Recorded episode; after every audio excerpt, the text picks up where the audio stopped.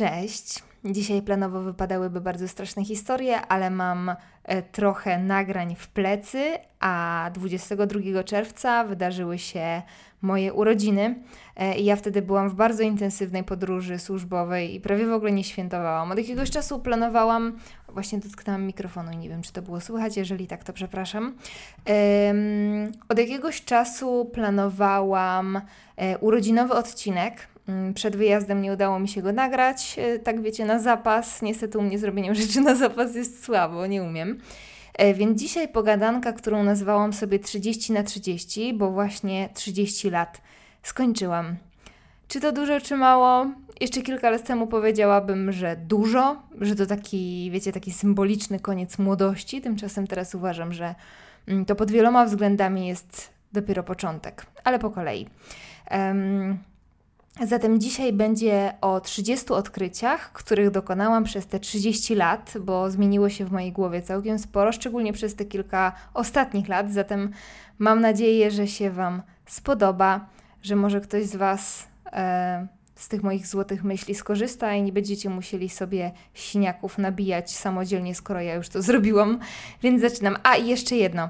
E, ten odcinek pojawi się w dwóch częściach, e, bo każde z tych odkryć chcę okrasić kilkoma zdaniami, a jak do trzydziestu punktów dodam po kilka zdań, to wyjdzie zdecydowanie niestrawna ilość materiału, a chciałabym, żeby każdy z tych punktów miał przestrzeń, żeby wybrzmieć, więc y, wydaje mi się to dobrym rozwiązaniem. Obiecuję Wam, że na kolejną część nie będziecie musieli czekać kolejnych stu lat. Ok, zatem odkrycie pierwsze dotyczy overthinkingu, albo mówiąc po polsku, zawracania sobie głowy rzeczami, które jeszcze się nie wydarzyły, ale już się ich boimy.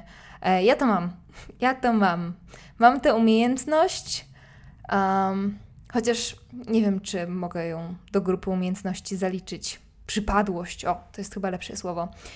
Ja się z wiekiem uczę, chociaż jeszcze nie umiem do końca, trochę się od tych czarnych myśli dystansować. One nadal we mnie żyją, jestem mistrzem wymyślania najczarniejszych scenariuszy, ale zauważyłam, jak wiele energii marnujemy na ich taką ciągłą analizę, takie ciągłe mielenie ich w głowie. Chyba w ogóle najlepszym i takim najjaskrawszym przykładem jest przygotowywanie się do wszelkiego rodzaju egzaminów albo obrony pracy dyplomowej. My wtedy płaczemy, zamartwiamy się, ronimy łzy, że nie zdążymy, że nie zdamy, analizujemy co będzie, jak się nie uda, zerkamy na zegarek, później szukamy jakiegoś zajęcia, żeby dotrwać do pełnej godziny, bo przecież najlepiej zaczynać o pełnej godzinie, później znowu się zamartwiamy i tak dalej, i tak dalej, i tak dalej. I w pewnym momencie zaczęłam się zastanawiać, ile w tym realnego działania. I doszłam do wniosku, że dosłownie kilka procent. Zatem moim pierwszym odkryciem i złotą radą jest to, że kiedy przeniesie się punkt ciężkości z myślenia na działanie, wtedy dopiero w naszym życiu zaczyna się dziać. I wiem, że to nie jest proste, ale jest jak najbardziej do opanowania. Po prostu działaj, a reszta wydarzy się sama. Odkrycie drugie. Nie ma jednej recepty na szczęście. Um, Teraz jak sobie powiedziałam to hasełko na głos, to zabrzmiało jakby świechtany frazes, ale, ale już tłumaczę Wam, o co chodzi. Ja akurat tę myśl oparłam o moje wielkie życiowe plany, które już bardzo dawno temu stały się wyłącznie wspomnieniami.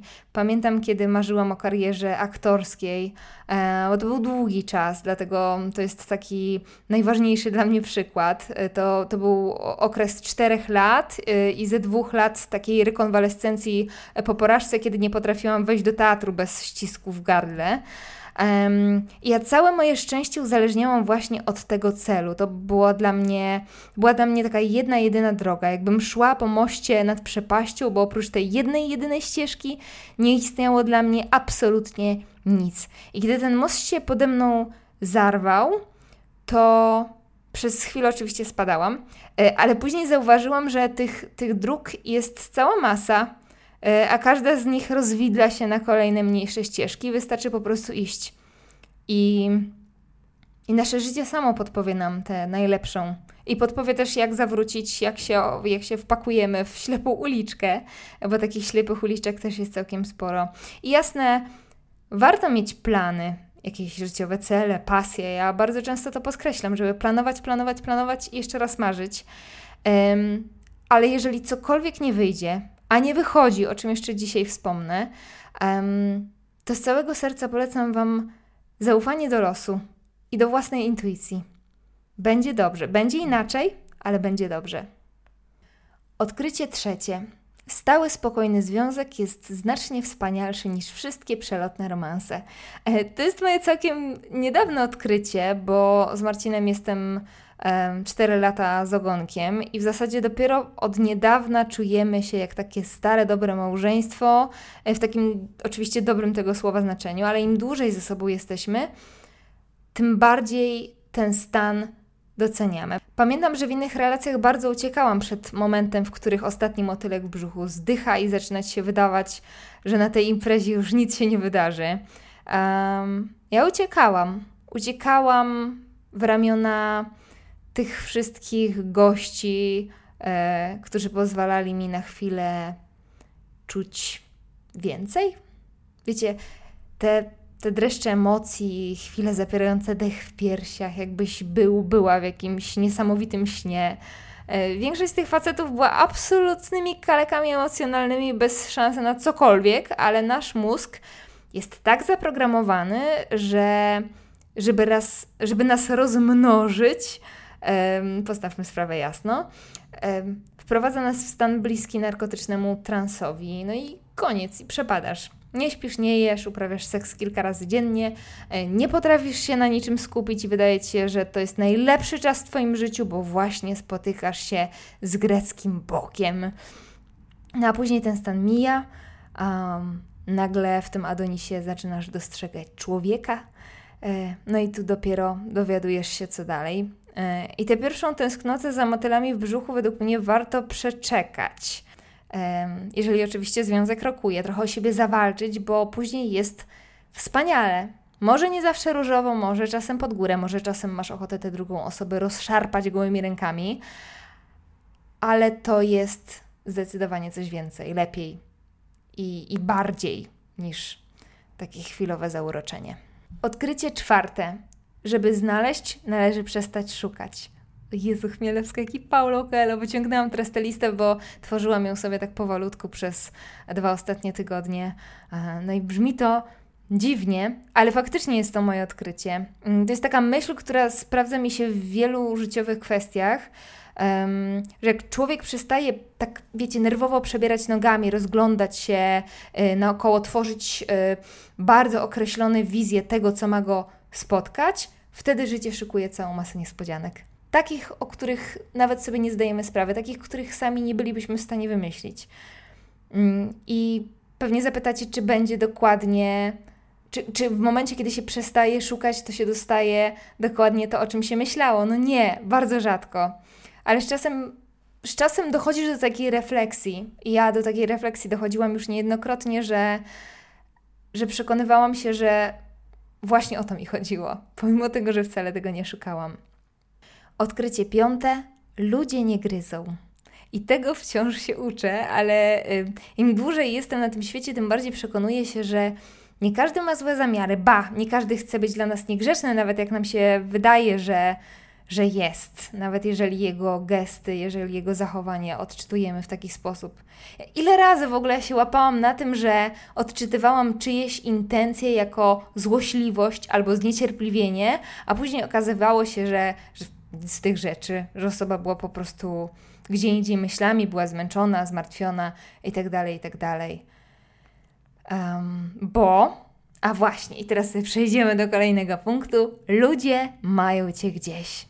I to jest wspaniała rzecz. Zapytacie, Chmielewsko, oszalałaś? A ja Wam mówię, nie oszalałam. Świadomość tego, że wcale nie jesteś w centrum uwagi cały czas, a szczególnie, że Twoje potknięcia nie zajmują otoczeniu myśli na resztę dnia, daje mi naprawdę poczucie komfortu. Bo mi się całe życie wydawało, że jak się wywrócę, jak zrobię coś głupiego, to wtedy ludzie myślą o tym i myślą, ale później zaczęłam się zastanawiać, jak ja reaguję na takie różne obserwacje I nawet jeżeli wydarzy się coś bardzo głupiego, nawet jeżeli ktoś zrobi straszną głupotę na moich oczach, to ja wcale nie myślę o niej tak długo i wcale nie zawracam sobie tym głowy, więc ym, właśnie myśl o tym, że, że wcale nie zajmujesz ludziom całego dnia, jest dla mnie, dla introwertyka, chociaż, chociaż nie wiem, czy w tym momencie byłabym w stanie się określić mianem introwertyka, ale dla osoby, która częst, której często zależy, żeby być na uboczu, e, budzi we mnie komfort. To zdanie nie było po polsku. Odkrycie siódme. Warto być upartym, pytać, dociekać i nie odpuszczać. I w tym momencie jeszcze dodałabym, że nie trzeba udawać, że się wie, jak się nie wie, można czegoś nie wiedzieć i to jest żaden obciach. Ja bardzo długo bałam się pytać, bo wyjdę na głupią i dociekać, bo wyjdę na, nie wiem, na natrętną. Um, ale jak sobie obserwuję osoby, które do czegoś doszły w życiu, które podziwiam, to większość z nich charakteryzuje właśnie upór. Upór w zdobywaniu informacji, w zdobywaniu znajomości, w zdobywaniu celów. To jest takie działanie na całego, takie bezkompromisowe. Masz w dupie kto co pomyśli. Wszystko, co robisz, ma wzbogacić Ciebie. A jeżeli ktoś przez to pomyśli, że, że czegoś Ci brakuje, bo pytasz, dociekasz, no, no to, kochanie, no czyj to jest problem? No właśnie. Odkrycie ósme. Jeżeli chłopak czy dziewczyna mówi, że kocha i będzie z Tobą choćby nie wiem co, to nie zawsze jest to prawda. Ba!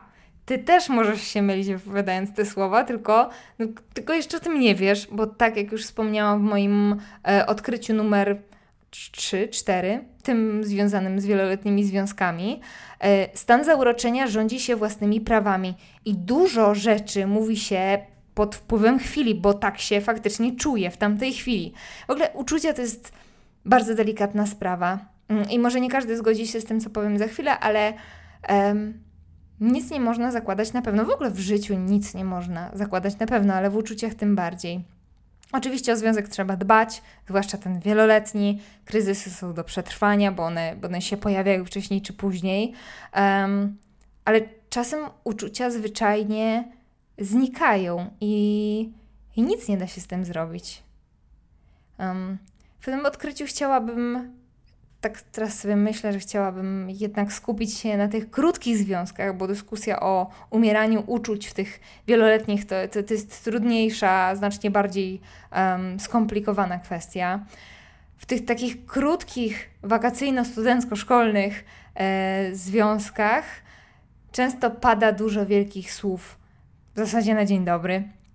I warto dzielić je na pół. Warto zachować tę jedną przytomną szarą komórkę, e, czego ja regularnie nie robiłam. Odkrycie dziewiąte. Warto ryzykować. W ogóle z ryzykowaniem przygodę mam nie za długą, bo, bo dopiero od niedawna stosuję takie hardkorowe wychodzenie poza strefę komfortu i pewnie dla części z Was żaden byłby to hardkor, ale dla mnie jest, e, bo to są często codzienne sytuacje. Y, Ja, ja, kurczę, to nie jest może temat, żeby się rozgadywać w tym momencie, bo staram się tak w miarę sprawnie przechodzić od punktu do punktu, ale ja bardzo często odnajduję trudność w takich codziennych właśnie czynnościach, które większości osób nie przysparzają zbyt wiele trudu i są dosyć naturalne, a, a ja wtedy czuję tę taką cieniutką granicę strefy komfortu, na której zwykle się zatrzymywałam, jak nad przepaścią, a teraz po prostu skaczę na główkę. Dlaczego to robię? Um, no, żeby się oswoić.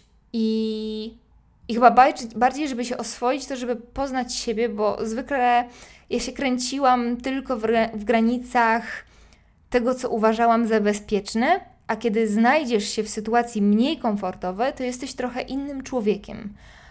Znacznie ciekawszym według mnie. Um, muszę kiedyś nagrać o tym odcinek w ogóle. Ale pędzimy dalej. E, już widzę, po prostu patrz, zerknęłam w tym momencie na zegarek e, i ja, ja bardzo nie chciałabym przerywać tego podcastu za mniej niż połową, więc, więc lecimy. Odkrycie dziesiąte. Nie trzeba być pięknym. No nie trzeba. O tym już mówiłam i mówię i będę mówić najprawdopodobniej.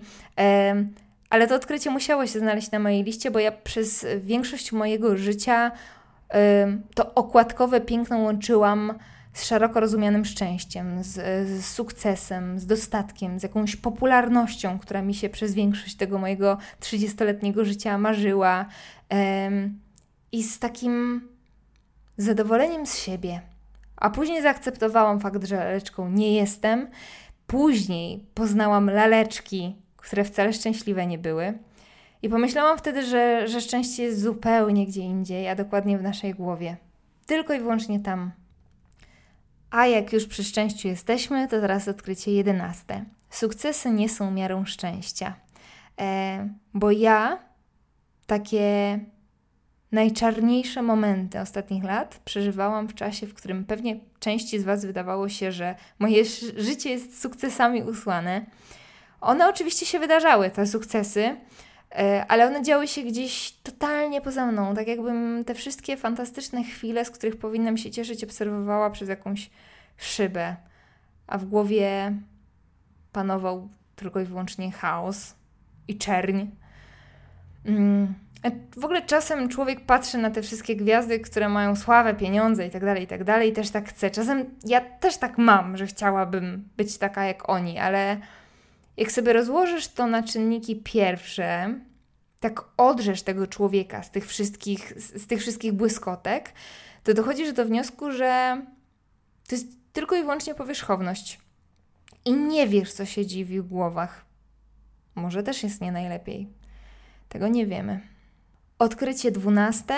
Wczesne dzieciństwo to ważny czas. O tym w ogóle przekonałam się całkiem niedawno, bo podczas rozmów z panią psycholog okazało się w ogóle, że źródło mojej traumy było zakorzenione właśnie tam, w tych, tych moich takich na pozór idealnych pierwszych latach życia, bo byłam naprawdę wychuchanym dzieckiem. I te blizny robiły ze mnie życiową kalekę, chociaż ja, ja w ogóle sobie nie zdawałam z ich obecności sprawy, za to zdawałam sobie sprawę z tego, że kręcę się w kółko i, i, i było mi ze sobą potwornie niewygodnie. Um, wiecie, w ogóle ech, trochę mnie przeraża fakt posiadania dziecka, powiem Wam szczerze. To jest tak delikatna konstrukcja, że im dłużej o tym myślę, tym bardziej czuję, że się do tego kompletnie nie nadaje. Wyobraziłam sobie teraz, że za dziesięć lat nagrywam czterdzieści na czterdzieści i jednym z odkryć jest to, że jednak się nadaje. No zobaczymy, co życie przyniesie. Na razie nie planuję żadnych małych istot oprócz piesków. Odkrycie trzynaste. Wszystko się udaje tylko wtedy, kiedy nic się nie robi. To jest chyba w ogóle moje największe odkrycie ostatnich lat. Moja życiowa dewiza. Kiedy widzimy osobę, która coś osiągnęła, to widzimy tylko ją i jej osiągnięcia, tak? Nie dostrzegamy całej ścieżki, którą przeszła i im większe osiągnięcie, im większe to osiągnięcie wrażenie na nas robi, tym ta ścieżka była bardziej wyboista. Co do tego nie ma wątpliwości. Przez całe moje życie wydawało mi się, że jak ktoś osiąga sukces, to jest w czepku urodzony, po prostu ma fuksa, że wszystko mu wychodzi. I to jest...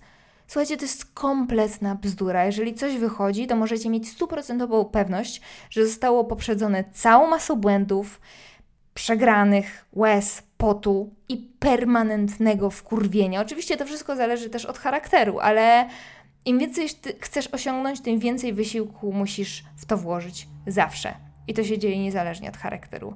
Wszystko się udaje tylko i wyłącznie, jak się nic nie robi, a błędy są wliczone w sukces. Jezu, to brzmi jak jakieś w ogóle jakieś coachingowe trele morele, ale w ogóle tę frazę pierwszy raz usłyszałam od mojej mamy i okazało się, i w ogóle ona okazała się być w tamtej chwili niesamowitym lekarstwem. To było jedno zdanie, które kompletnie przestawiło moje myślenie. Jeżeli tego słuchasz, mamo, to bardzo Ci dziękuję.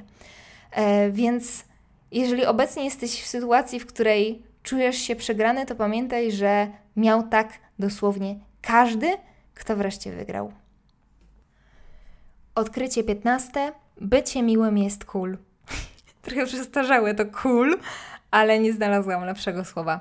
Um, na szczęście to jest coś, co wchodzi już do powszechnego myślenia, bo przez jakiś czas, długi czas, e, przypadający na lata, m, moje lata nastoletnie i wczesno krakowskie, Taka, wiecie, taka ironia, brak uśmiechu, krytykowanie wszystkiego i wszystkich, bycie trochę gburowatym było czymś fajnym. Wiecie, doktor House był fajny, Sherlock Holmes był fajny. I do dzisiaj znam osoby, które są właśnie takie, takie sarkastyczne, uszczypliwe i to jest taka ich poza i mój Boże, jak mnie to drażni momentami. A może, może nie drażni, tylko nie wiem, mam... Mam w sobie pewną dozę politowania względem tych osób, bo co ty chcesz udowodnić, dzieciaku? Ja naprawdę kompletnie tego nie rozumiem.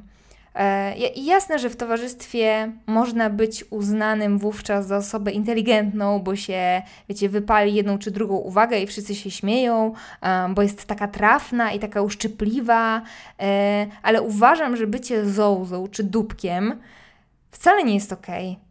I nikogo przy tobie na stałe nie zagrzeje. Ciepło jest ważne, szacunek, szacunek, bezwzględny szacunek do drugiego człowieka jest zajebiście ważny. Nie zapominajmy o tym, bo to właśnie bycie dobrym człowiekiem nas buduje, a nie ironiczne albo, ale takie wiecie, ironiczne, ale zabawne komentarze pod adresem kogoś, po kim chcemy sobie chwilę poskakać dla poklasku. Naprawdę bycie dobrym i miłym jest cool. To cool jest strasznym słowem.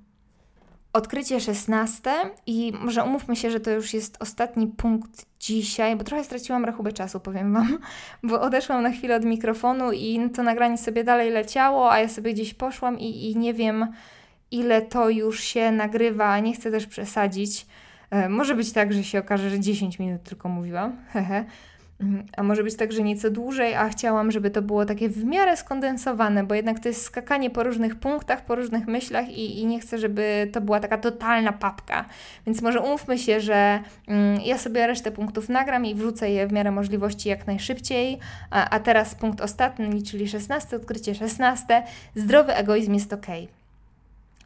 Zawsze mi się wydawało... Ym, Trochę winię za to szkołę, trochę wychowanie, trochę, trochę, trochę winię to, że jesteśmy społeczeństwem katolickim, trochę to, że jestem kobietą. Zawsze mi się wydawało, że dobry człowiek to taki, który siebie stawia na drugim miejscu, który się poświęca i że właśnie tego takiego ciągłego poświęcenia wymaga ode mnie otoczenie. Um, No i przez to też nie umiałam odmawiać, bo stawiałam siebie na tym drugim miejscu, no bo skoro prosisz, to, to zrobię to dla Ciebie, oczywiście, nie ma sprawy, nawet jeżeli zupełnie nie miałam na coś ochoty i czasu.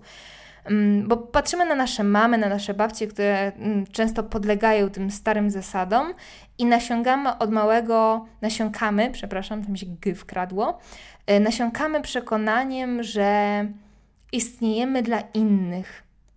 A ja obecnie wierzę, że żeby istnieć dla innych, żeby nieść realną pomoc, trzeba najpierw istnieć dla samego siebie. Pomyśleć o sobie na pierwszym miejscu. Naprawdę, uwierzcie mi, nie ma nic złego w byciu egoistą. W tym, że mówimy nie, kiedy coś nam nie odpowiada. Nawet jeżeli ktoś bardzo, bardzo prosi. Hmm, nie umiem chyba do końca wytłumaczyć tych proporcji, bo to są pewnie jakieś właśnie proporcje między sercem a rozumem, które należy zachować, ale po prostu zachęcam Was do tego, żebyście trochę cieplej pomyśleli o sobie i trochę cieplej pomyśleli o tym, czego Wy potrzebujecie. Bo naprawdę taki zdrowy egoizm czyni Was silnymi osobami, a żeby nieść pomoc, trzeba być silnym. Dobrze. E, bardzo to, ten odcinek filozoficzny się zrobił. Hmm, chowam sobie moją listę już. E, no i co? I, i w takim razie go tutaj urwę. Nie będę robiła żadnego e, szczególnego zakończenia. Ale, o wiem, pochwalę się Wam jeszcze czymś i wrzucę Wam link na YouTubie, bo słuchajcie, nagrałam audiobooka.